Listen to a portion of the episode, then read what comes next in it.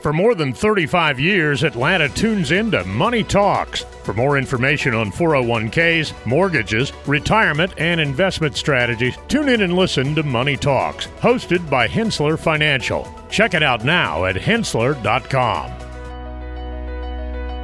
Welcome to the Marietta Daily Journal podcast. I'm Dan Ratcliffe. During the week, you'll get the local news for Marietta, Kennesaw, Smyrna, and all of Cobb County right here. And on Sundays, like today, you'll find the Cobb Life Sunday podcast, where we talk to newsmakers, local celebrities, and people making a difference right here in our community. From the Henssler Financial Studio, welcome to Cobb Life, proudly brought to you by the Marietta Daily Journal. I'm Keith Ippolito, representing the BG Ad Group, and we're excited to have you join us for this latest episode. Our show's lineup is brought to you by Credit Union of Georgia. In today's episode, we have the privilege of hearing from a group of veterans who served our country across various branches. Also joining us is Brad Hawkins, director of the Aviation History and Technology Center, who helped facilitate these insightful conversations. These incredible men will share their personal stories as veterans. They reflect on what Veterans Day truly means to them, offering unique perspectives on their service and sacrifice. Stay tuned as we honor and hear from these remarkable individuals. Their narratives and experiences are sure to inspire and remind us all the valor and dedication embodied by our veterans. It's Sunday, it's Cobb Life, so stick around to hear what's next. When it comes to solving complex foundation repair challenges, there's only one name you need to know Engineered Solutions of Georgia, Atlanta's only foundation repair company with licensed engineers on staff. From foundation repair to waterproofing and drainage solutions, we've got you covered. We work with both residential and commercial clients, and we're committed to providing exceptional customer service every step of the way. And with our state of the art equipment and top quality materials, you can be confident that your project will be completed to the highest standards. So why settle for less when you can have the best? Call Engineered Solutions of Georgia today to schedule your free consultation and see how we can help you tackle any foundation repair or waterproofing challenges. Engineered Solutions of Georgia. We guarantee a stable, dry foundation. Residential and commercial. Hey, we do it all. Dial 678 ESOG now. Welcome back to Cobb Life. First off, we'll hear from Aviation History and Technology Center Director Brad Hawkins. And here's that conversation. I'm with Brad Hawkins, director at the Aviation Museum. Brad, it's always good to see you, man. I really appreciate you setting all this up for me today. So, I, you guys had an event this past weekend. Uh, you want to tell us a little bit about that and what happened? I believe it was called the Give Thanks event, right? Yeah, the um, Give Thanks Veteran Appreciation Celebration uh, we co-hosted with United Military Care out at East Cobb Park last week, and it was it was really great day. It was a great event. We had great weather. We had a number of people that came out to the event, a number of local elected officials and some other dignitaries. Um, we had a lot of veterans, most importantly, uh, and there was enough people out there that we were able to show some appreciation. We had some fun activities that were going on with youths and, and the families, and a number of the veterans came up to me and, and just expressed their gratitude for United Military Care and the Aviation History and Technology Center taking the time and taking the initiative to just give thanks. It's a simple gesture, and we were fortunate to have the veterinary clinic and, and some others come on board as sponsors to help make the event possible. But United Military Care is doing amazing work. Um, you know, their one of their their slogans is one veteran questioning their life or their service is one too many, and and that really rings true. And I mean, it's something that mission is is to support you know a lot of different struggles that veterans have. And you heard from a number of people today that you know they kind of have their lives in, in good order at this point, many years after their military service. But not every veteran has that same opportunity or has that same good fortune to to come home and to transition and not struggle. And so it's it's awesome to be able to partner with groups like United Military Care and see the the work that Kim and, and Peggy are doing over there and, and see how much it means to the community, see how we can help play a part in that, how we can help be a spoke, so to speak, in the wheel that supports our veterans in this community. We have a lot of them, you know, 70, 80,000. So just here in Cobb County and, and in the surrounding area, it's, it's immense, but it's a simple gesture. And I love the simple nature of give thanks. We all can support our military community with just a simple gesture, uh, saying thank you. Yeah, I mean, like you said, Give Thanks is a perfect name for an event like that because it's simple. That's all it really takes. The last conversation we had, or I had you on, you talked about you know loving, you know loving being a, a voice for veterans in the community. Can you just talk about that a little bit, and you know why you feel so passionate about this? Yeah, I mean, I don't know if I would say I give a voice or I, I am a voice for the veteran community as much as I want to have their voices be heard and give them a platform. And education is kind of the root of all things positive. And so, getting the casual the the the local, you know, public population, getting them to think more than just one day a year or just one month. But we have the fortune here, good fortune here in the community to have, you know, local military installations and we think about the quantity and really the quality of people that that has brought into our community and how all of our lives are better for that. That's an area that, that we can challenge people to think about our military members in this community, both past and current. So that's one of those things. I love being an ally. And it's just simply, uh, I did not serve in the military, and I feel that this is my opportunity to serve our country, serve my community, and build a better community through really what is a simple gesture and just continuing to be a platform that allows people to understand and, and at least look. We're never going to replicate or fully understand what some of these men and women in our armed services have experienced or seen or been through, but we can at least comprehend their sacrifice. And, and that in itself deserves appreciation. Yeah, absolutely. I mean, one of my biggest takeaways after talking to all these guys today is, you know, the sacrifice of being away from your family, friends, and family. So, yeah, I mean, as far as I'm concerned, Veterans Day isn't enough. It should be a 365 day a year thing. Now, going forward, what other events is is the center doing for events, or can you? Is there anything else coming in the cards? Yeah, so one of the, the things that I'm working on for 2024 is having more veterans tell their story. So maybe it's just, I, I haven't worked out all the details, but maybe it's going to be something that is a monthly series or, or you know, something where one Saturday a month we have a local veteran or somebody that's visiting just tell their story and be able to have the public come out and engage and hear it because a lot of times in the news and, and, you know,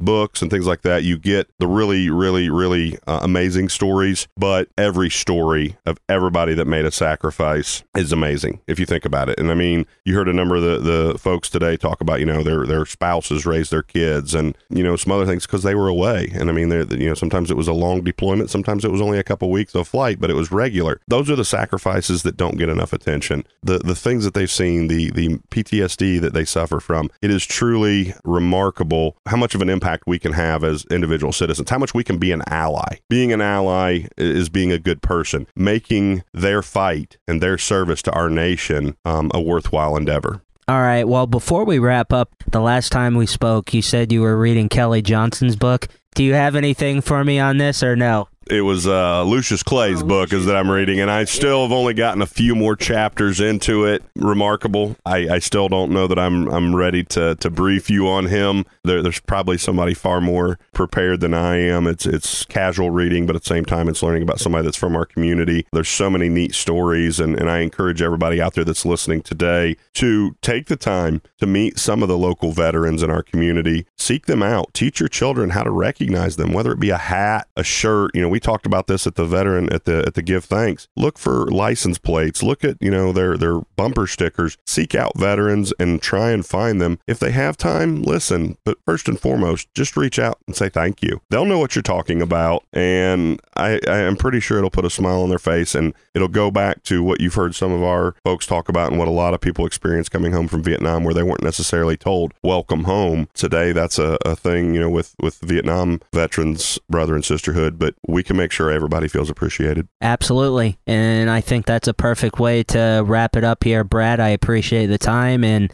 this has been a wonderful experience. And seeing the facility for the first time, I am completely impressed. Looking for the most stylish haircuts, luminous hair color, exceptional extensions, and amazing conditioning services? Try Alon Salon, Cobb's favorite salon, and a six time winner of Best Hair Salon in the Best of Cobb. Their highly skilled and educated staff will turn the hair of your dreams into reality by creating an individualized style that flatters your unique features. Schedule an appointment today at alonsalon.com and discover for yourself why Alon is the salon that's all about you. Welcome back to Cobb Life. Next, we'll hear from Bob Higgins, who served in the Air Force. And here's that conversation. Why did you sign up to join this, join the military, and what branch were you in? Well, I was in the Air Force, and uh, the reason I signed up, this was 1965, Okay. and the Vietnam War was going on. And if you didn't sign up and you weren't didn't have a educational deferment and you were medically okay, Yeah. You were eligible for the draft. Uh huh. and that meant that you would be either you would go into either the Air Force. I'm sorry, either the Marine Corps or the Army. Okay. I decided that I would go into the Air Force instead, Uh-huh. uh, which was probably one of my second best decision I ever made in my life. It's second. So, what was your first best decision? Marrying my wife. Uh, I, w- I w- thought you were going to go that route. okay. So, l- can I tell you a little bit about Yeah, myself? yeah, sure. Okay. Uh, I'm not a Cobb County native, okay. but I've lived here since I was 11 years old. Okay, Well, you might as so you might as I well. lived- yeah. I li- my parents grew up in Atlanta. where? So where are you originally from? I, well, I was born in Raleigh, North Carolina. okay. and my but my parents were from Atlanta. Both grew up right near Piedmont Park in Atlanta, and I have second great grandfathers, two of them that are buried in Cobb County. Oh wow. Uh, they both served in the military. Okay. They were on the losing side in the Civil War, Okay. and uh, but one's buried south of Smyrna at Collins Springs Baptist Okay. Church Cemetery, and the other one's in Austell. So military is goes in is in your. now my father your- never, he- my, your- my your- father never served. Okay. He was deferred. He was blind in one eye. Oh. And he also worked for the railroad during World War II, which was a critical industry. So he never served. But he but was. he has three brothers that all three served, two of them in Europe during World War II. okay. And so I grew up in Smyrna, graduated from Campbell High School, went to work at Lockheed right out of high school. Okay. At that time, they were hiring people that uh, had zero qualifications. Yeah. Left and yeah. Yeah. It didn't matter. And so, uh, and I worked on the, the model airplane that we're sitting in right now Okay. uh, for a couple of years. And then, because of the draft, the fear of being drafted, Mhm. I joined the Air Force to get more education in And- aerospace. and this was you said this was in 1965, correct? 1965 was when I went in. Yes, And how long how long did were you in? I was in for four years. Four years. Served in Illinois, Uh huh. uh, Tucson, Arizona, Okay. Ubon, Thailand. Okay. That was during Vietnam. Uh, it was it was a Vietnam theater, but I was at, stationed at a base in Thailand. In Thailand. Yeah, Okay. I did put my foot on the ground a few times And- in Vietnam, but I was based in Thailand. Gotcha. and Do then you- I came back to the United States and was stationed in Tampa, Florida, at Okay. Air Force Base, and got out in 1969. Okay, and so you're in Thailand. I know you said you set foot in Vietnam. What was your experience like there? Do you have anything you want to Well- talk about from that that- that time in your life? Well, it it was it was really a good experience because I worked on avionics systems on aircraft and repairing basically the autopilot and navigation systems on airplanes. Okay. And uh, so, but we also our unit rebuilt a school in Thailand, in rural Thailand, about 20 kilometers from the base.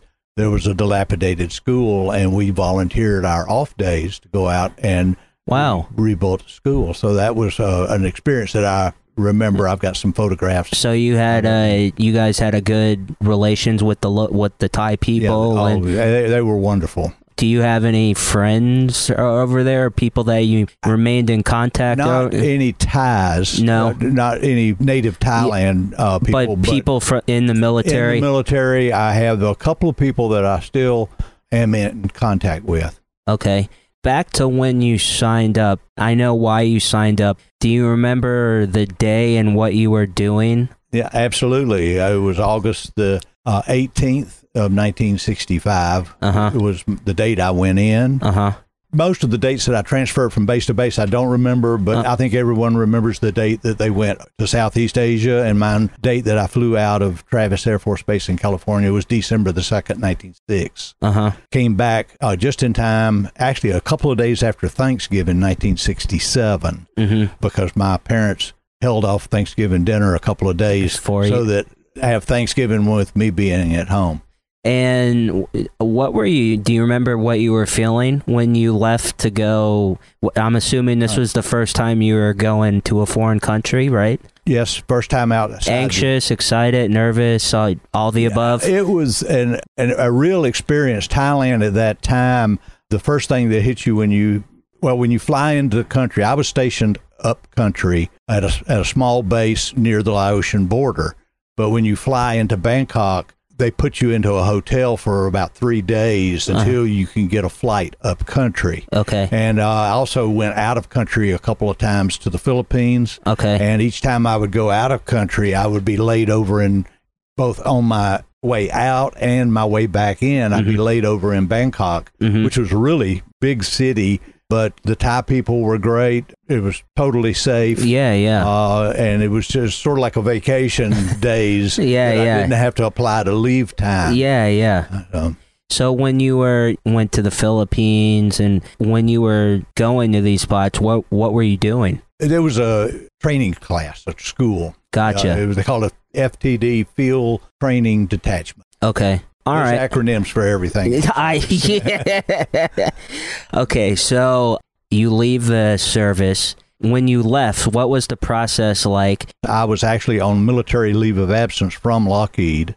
Okay. And so when I came back, I just notified them that I was now out of the service. Uh huh. Went right back to work. My seniority at Lockheed continued while I was in the service, and Lockheed had expanded drastically Okay. in those four years.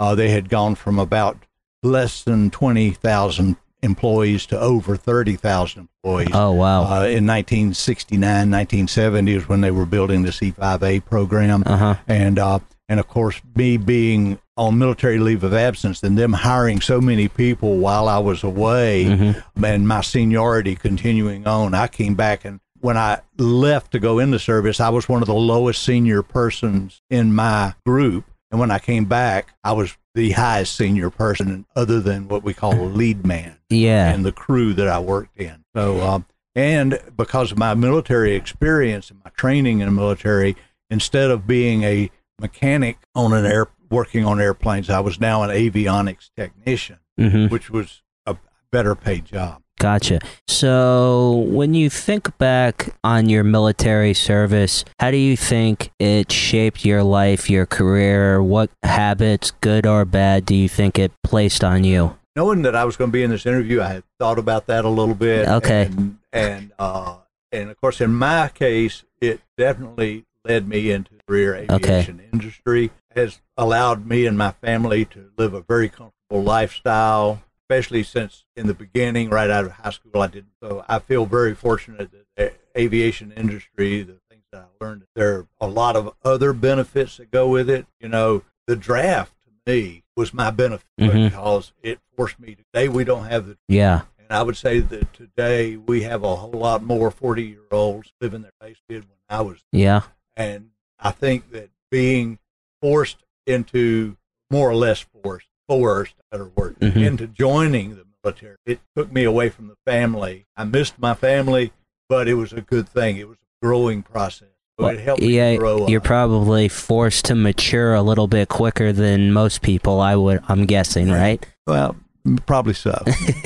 When you think about Veterans Day now, what does Veterans Day mean to you? well, it's the day itself. Eh, you know, every day is a Veterans Day to me. It Not- really should be. Uh, yeah, if we're being honest. because I'm I've got lots of friends that are veterans. I've got a couple of friends that I knew 54 years ago when I was in the Air Force that I still stay in contact today.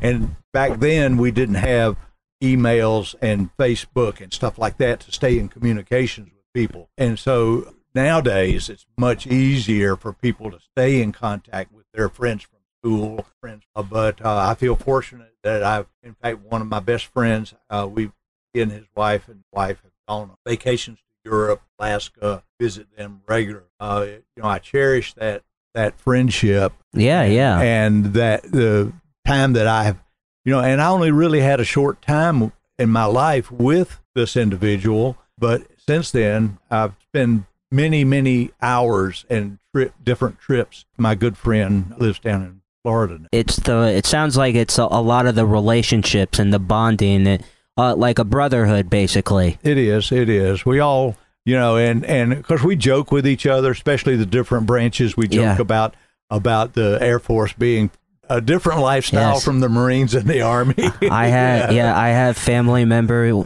So I, father was in the Navy, and then I have cousins and stuff who are in the Marines. And yes, I'm I'm well averse to the banter that goes on between the yeah but but we're all brothers. yeah yeah exactly And, sisters now. yeah yes yeah absolutely yeah. Or what are you doing now? I guess let's Well- wrap it up with that. What are you, What's life like for Well- Bob Higgins? I'm hanging out at the Aviation Museum. uh huh. Another thing that really is unrelated to uh, my military duty and to Lockheed is that I spend uh, a lot of time with the Boy Scouts. And Okay. uh, in fact, well, I've actually integrated it with my aviation. Was that uh, something you did here. as a child? As a child, I did, but I have a daughter. I do not have a son, so I never was involved with the Scouts for many years. But Uh-huh. then, after my daughter was up and moved away, I got interested in doing some backpacking Uh-huh. and drove past a um, local Scout troop and noticed that that met in a building beside a church, not far from where I live, and it was it was in the wintertime. It was dark and I was driving by and I saw the lights on and I pulled in and uh, and this was back in about two th- year 2000, so 23 years ago. And uh, I went in and said I'd like to volunteer to, and so and I've been really hooked on it. I've done okay. I've done many trips out to New Mexico, up to Canada, down to Florida, to the Georgia coast, Mm-hmm. uh, and of course local camping trips. Yeah, uh, yeah. in the North Georgia mountains and all, and uh, served on on national jamboree Mm-hmm. events. Uh, and now I teach aviation merit badge here at the museum. And what uh, what is that? Well, it's a merit badge is something that introduces scouts to different hobbies and careers and different things. And there's about 120 something merit badges that are available to scouts. Okay. One of them is aviation merit badge. Okay. And it has requirements, and uh, they have to complete these requirements. A lot of them are knowledge requirements, some are hands on requirements where they build a little model airplane and they draw an instrument panel and they research aviation careers and they uh, have to submit all this to their counselor for approval and then they earn this badge. We've been doing it here at the museum for five years. We do most of it online on Google Classroom, but they follow up with a museum tour here, and we introduce them to all of our airplanes and try to get them to see what they learned on the merit badge in person, sitting in the cockpit of an airplane, looking at the instruments and seeing that. So, um, so so far we've been doing this for five years, and uh, the count so far is a little over 500 scouts have earned Earned their merit badge. merit badge. I think we had 120 or 30 something this year alone. Wow. Uh, the first year we had 57, Okay. and uh, but it's uh, it's been very popular, and and hopefully we have steered a lot of young minds to the technology of aviation and to the career, maybe even to, into a career in aviation that might lead their life to be similar to what my life. Yeah, yeah, yeah, absolutely. I love technology as much as anybody, but when banks replace people with machines, I had to draw a line. I've been with the same bank for 20 plus years, and as cool as technology is, I believe the relationship you have with your bank is an important one. My wife used to bake cookies for the people who worked at our bank, they were our friends. But in the last couple of years, they were all replaced by video tellers. Recently, I sold a vehicle and was paid in cash. I went to deposit it and was told my now former bank no longer accepts cash. Okay. That was it for me. I joined Credit Union of Georgia, a homegrown, not for profit cooperative that still offers personalized customer service, a network of more than 30,000 ATMs, and convenient locations. Innovation is great, but trust and relationships still matter, particularly where it comes to your finances. Make the switch today. Get more info at cuofga.org. Credit Union of Georgia, the better way to bank. Welcome back to Cobb Life. Now we'll hear from Boone Barnes, who served in the Air Force as a navigator. He used to navigate the C 141, where I conducted this entire set of interviews. And here's that conversation. What made you sign up for military service? Well, I grew up basically uh, almost a military brat. My my father served in the 8th Air Force in World War II. My mother was a DoD civilian employee for many years. Worked at Homestead Air Force Base, Patrick Air Force Base, and then Moody Air Force Base in, in uh, South Georgia. I grew up basically with a military So uh, frame of mind, I guess. it was in your blood, yeah. yeah, my, I, that's the way I'd put it. I think, yeah. All right. When did you decide to enlist? Do you remember what you were doing, or were you drafted? Well, or- no, I wasn't drafted. I um, I always basically intended to try to get in the Air Force. I wanted to be a pilot, so I wanted to finish college before I applied. I went to junior college in Miami, where I grew up, and went up to my last two years at Valdosta State in South Georgia. When I finished college, I wanted to go back to Miami for about a year and work down there. So I found myself a job and uh, went to the recruiter and uh, officer recruiting was in Coral Gables, Florida. And what what year was this? This was uh, about 19. Well, I graduated college in 72. Okay. So about 73 into 74 is when I went down and started talking to the recruiter. So he said, well, you, okay, you have to go take the officer qualifying test, have a physical. So I went and took the test, uh, went to Homestead Air Force Base, had a physical. Uh, he said it'd be a couple, several weeks maybe before I heard. And months went by. Mm-hmm. And I kept going back to the recruiter and I said, what, what's going on? What's going on? So you were very anxious. So yeah, and uh, finally he told me uh, after many months, uh, he said, "Oh, there's a new test. And they want you to take this new test. Since it's been six months, they want you to take a new physical." So I went down to take the test. They opened up the test. I opened the book. It was the same test I had taken six months ago. so I finished the test the second time. Went right back to the recruiter, and I told him, "You said there was a new test. That was the same test." And he said, "Oh, yeah, I was embarrassed. They lost your paperwork." I wanted to be down there about a year. I ended up down there quite a bit more than a year, so I didn't get in until seventy-five. and this was this was in Coral Gables. yeah, Okay.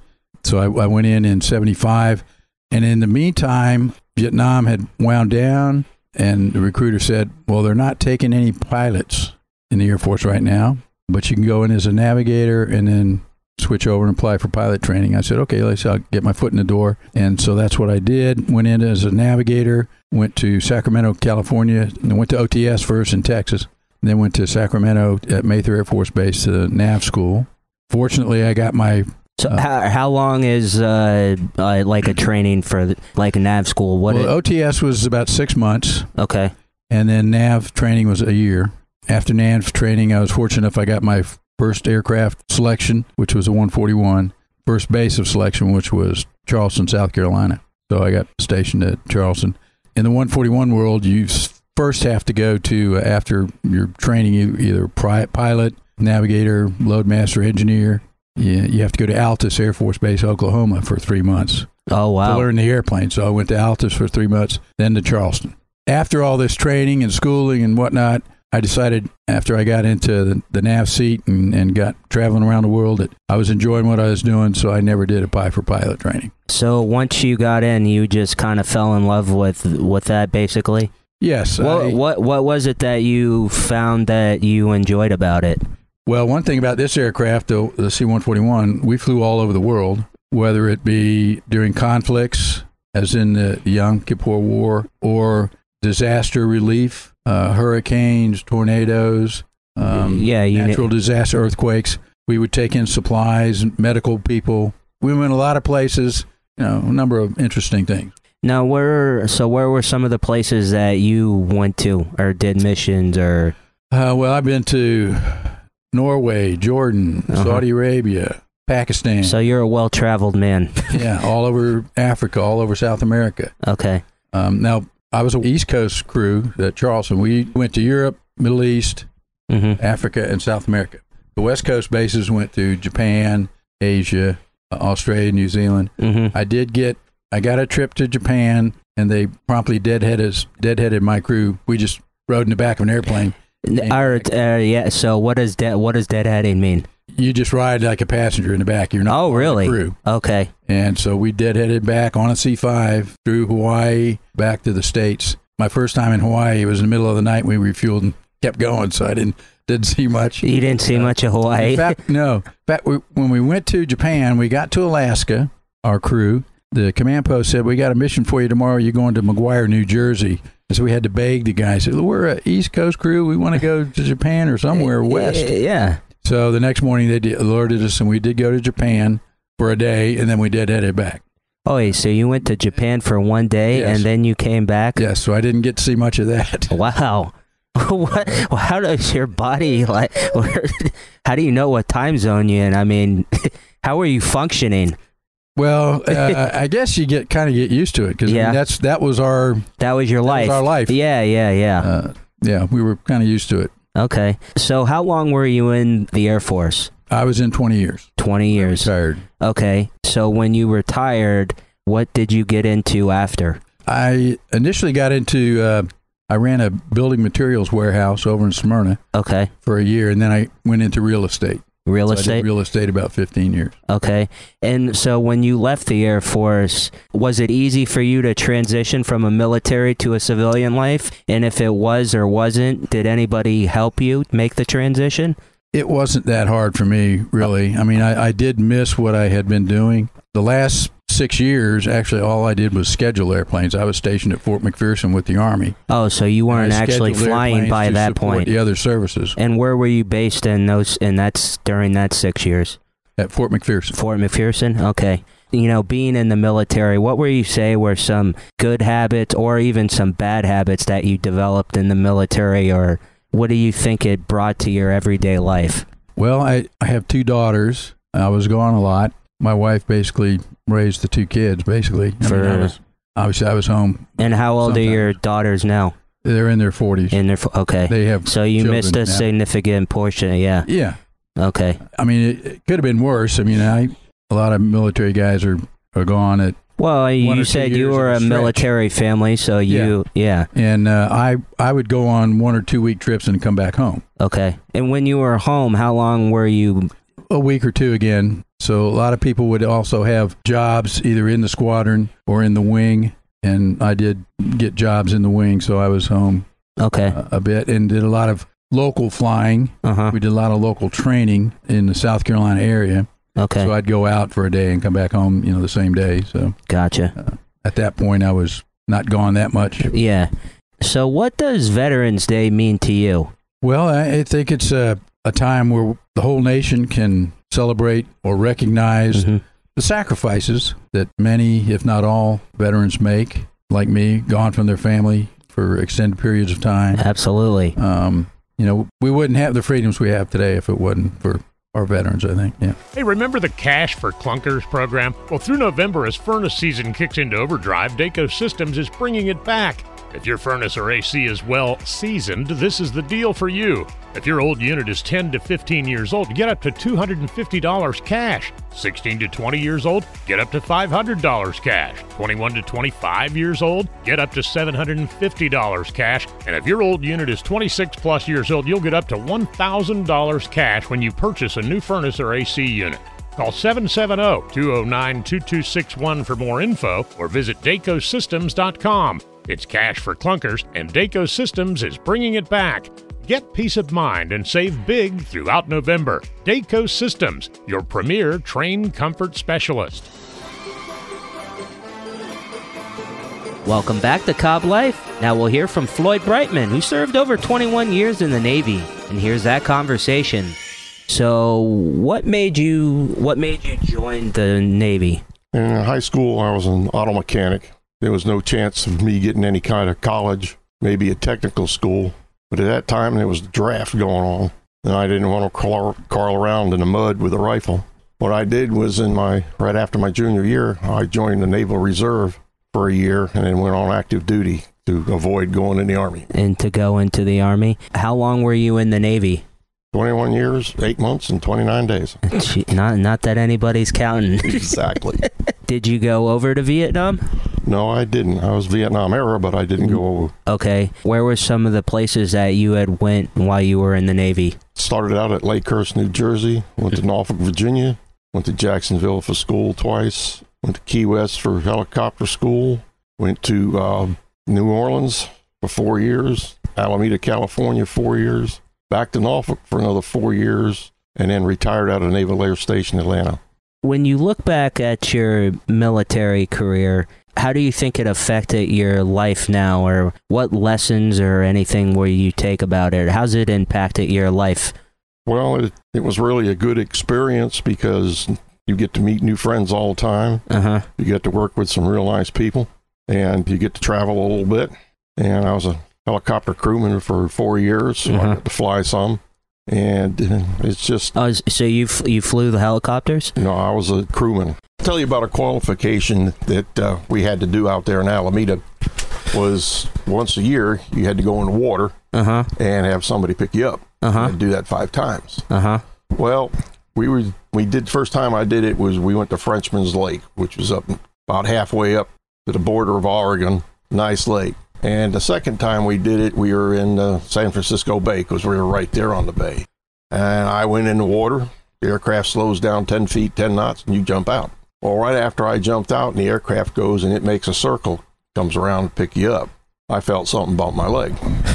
And I said, oh, and you can't see that water because it's all murk. And about two, three minutes later, I feel another bump in the leg. And I said, oh, what is this, man? It can't be a shark because the first time he's going to look, second time he's going to eat you. Well, it was a dolphin, Wow. and he wanted to play. Oh my God. So I've got to stroke him from his head all the way up to his dorsal fin and play with him. Well, the aircraft came around and picked me up. Uh huh. Well, I didn't tell my other crewman that there was a dolphin down there that wanted to play. he's in the water. We start taking off to make our circle, and he's out there beating the water to a froth because he thought it was something was going to eat him. He wasn't very happy with me when I got him up. I'm sure he wasn't. Oh my God. When you think about Veterans Day now, what does it mean to you? It's just uh, brings back memories. Mhm. And plus, I get to meet a lot of people here at the museum that are veterans, and that helps out a whole bunch. What are you doing now? I'm assuming you're retired from Lockheed, correct? Yes, sir. You just spend a lot of time with family. You have grandchildren, or Yeah, I have a granddaughter that lives with me, and I work here. Two or three times I've had teenagers come in here say that they're going to go into the military, and I advise them to go to the Navy and the Air Force.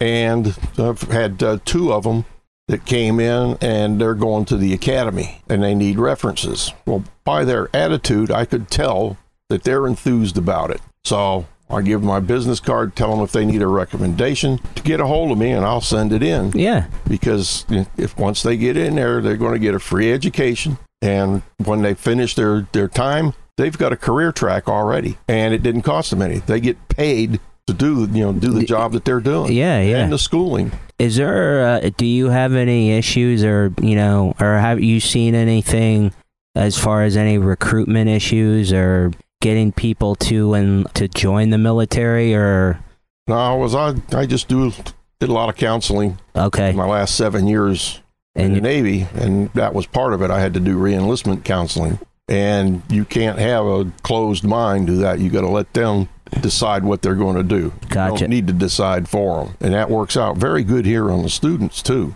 Just listen to them, yeah, and let them what they have to, say, and then tell them, you know, that's your decision, Decision. not mine. I can't.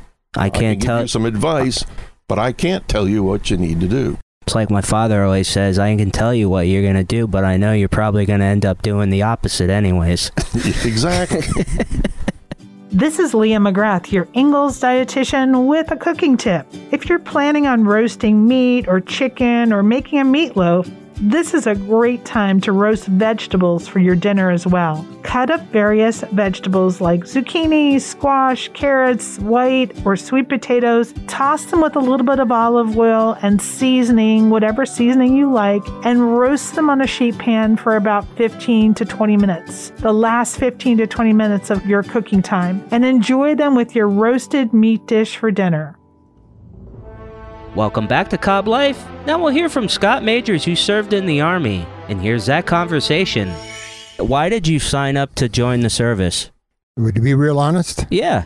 when I was 16, I was kind of headed down a funny road, and a judge and I came to a decision that uh, he gave me the option to join the military or he was going to send me to some school somewhere. Hey, so, so hey. I opted for the military. All right. Hey, th- you got to do what you got to do. What and what uh, what branch were you in? I was in the army. So you're 16 years old. Is it 18 that you went in, or was it The day I turned 17, I went down and signed up okay? And where was that? in Los Angeles, California. In Los Angeles. And how long was boot camp? Boot camp was I believe eight or nine weeks. Eight or nine weeks. a long time ago. My memory's not that good. Do you have any story any stories from boot camp?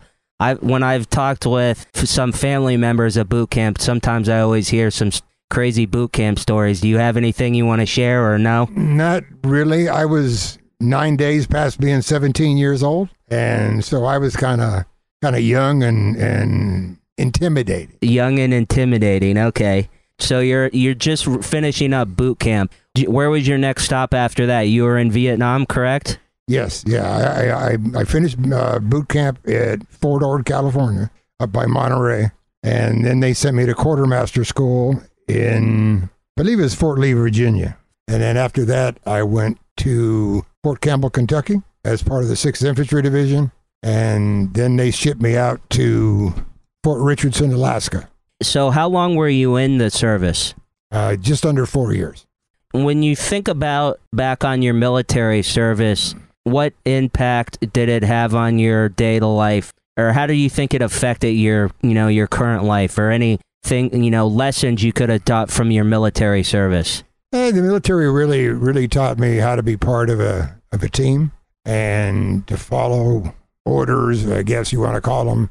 You know, to, to have respect for those placed above you, and and and it, it, it's really a, a life lesson, Mhm. something that your your parents try to teach you, and then when you're young, your parents don't know anything. Yeah, Your parents only get smarter when they get older.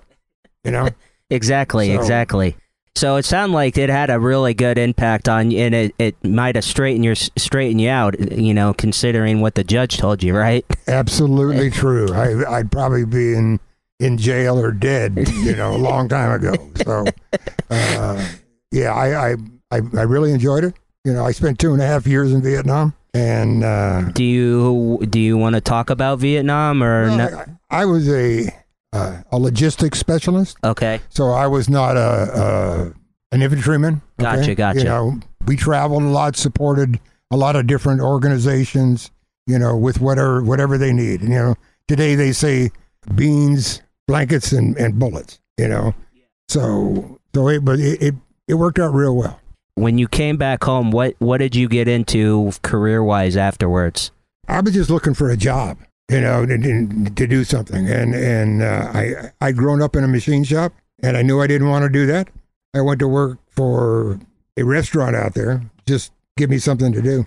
Went to work for a motorhome manufacturer in '75, I guess it was, and uh, as a service manager, and worked there for four years until until I got hired on the Lockheed, and spent almost 38 years at Lockheed. So 30 years at Lockheed. Can you talk about some of the things you worked at at Lockheed?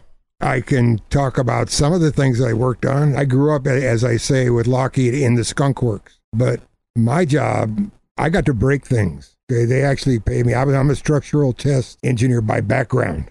People say, "Hey, this airplane needs to to flex up this much or down this much or whatever," and that's what we did. I've been been a part of many many programs over the years. Some like the, the space shuttle program, the testing on the space shuttle program, You did uh, you worked on the space shuttle program? on the testing portion. What what were you doing for that? we were testing the structural integrity of the vehicle. Wow. And how how long was that? It was quite a while. I got in on the back part of it. We, we built a, a, a structure inside a building that was a little over six stories tall that we rolled the vehicle into, and we attached hydraulic rams to it, and we would push up, pull down, twist, you know, back and forth. And what what years were this? This was in the late 70s. Late 70s. That would have God, I'm drawing a blank. What shuttle or what was the ship? It- What it year was- was it- it? Yeah, yeah.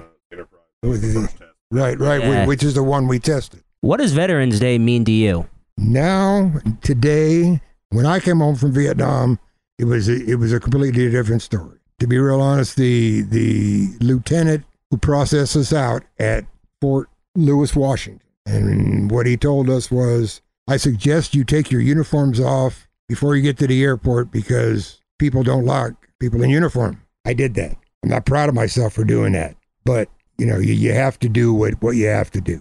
Yeah, I mean, like you said, it was unfortunately with what was happening in the world. Then, I mean, you said it, you got to do what you got to do. I would think that Veterans Day, it means a lot to you that you can be proud of your military service and all the great things it does for people like Brad and I who get to enjoy what the work that you guys have done. To me, the the guys who went and fought in De- the Desert Storm and Desert Shield and all that, when they returned home, I think it was more more my generation that kind of pushed that because it was something we didn't get. And we didn't want them to feel the same way we did. I mean, that's completely understandable. I mean, you guys are making the ultimate sacrifice and, and you know, with your family. So, yeah, I mean, I, you know, I can't be more appreciative for what you guys have done for the country. It pays to know your doctor. It pays to know your lawyer. And now more than ever, it pays to know your local real estate professional. Hi, I'm Jeffrey Drake with Drake Realty, and we have seven offices in the metro Atlanta area, including two right here in Cobb County and one at Lake Oconee. I'm the proud leader of over 700 agents here in Georgia, and we pride ourselves in professional service, whether you are the buyer or the seller. Drake Realty makes the home buying process seamless from contract to close. Our agents are a little different. They're not pushing for the quick sale and close, they are pushing for the best price and terms for their client. In other words, Drake Realty fights for you. Now's the time to buy that dream home, vacation home, or new home your family deserves. A lot of real estate agents talk big. Let my team at Drake Realty prove they will fight for you. I'm Jeffrey Drake, and I'd be honored to have my team serve you. Visit us online at drakerealty.com. And remember, it's not how quick you sell or buy, it's what the deal provides for your future. Cookie cutters are for the kitchen, not your wallet. You don't have to settle for generic. Our advisors go beyond customizing your portfolio. We match your investments to the financial plan we design around you, your goals, your time horizon, when we design a plan around you. Learn about our integrated approach to wealth. Contact the experts at Henssler Financial, 770-429-9166 or henssler.com, H-E-N-S-S-L-E-R dot com. For more than 35 years, Atlanta has been tuning into Money Talks, your trusted resource for your money, your future, your life. Every week, our experts answer your questions on personal finances, stocks, or the economy. The Money Talks hosts take an in depth look at a variety of money and financial matters, including 401ks, mortgages, retirement, and investment strategies. Tune in and listen to Money Talks, hosted by Henssler Financial. Check it out now at henssler.com. And with that, we wrap up another episode of Cobb Life. Thank you for listening this week. I hope you found my conversations with these veterans interesting. Remember to mark your calendar for every Sunday as we bring you more captivating conversations from Cobb County. So I'm Keith Ippolito, your host representing the BG Ad Group. Until then, take care and farewell. Thanks for listening to the Cobb Life Sunday podcast. Be sure to listen all week long for local news from the Marietta Daily Journal. This podcast is a production of BG Ad Group. Please like, follow, and subscribe wherever you get your podcasts.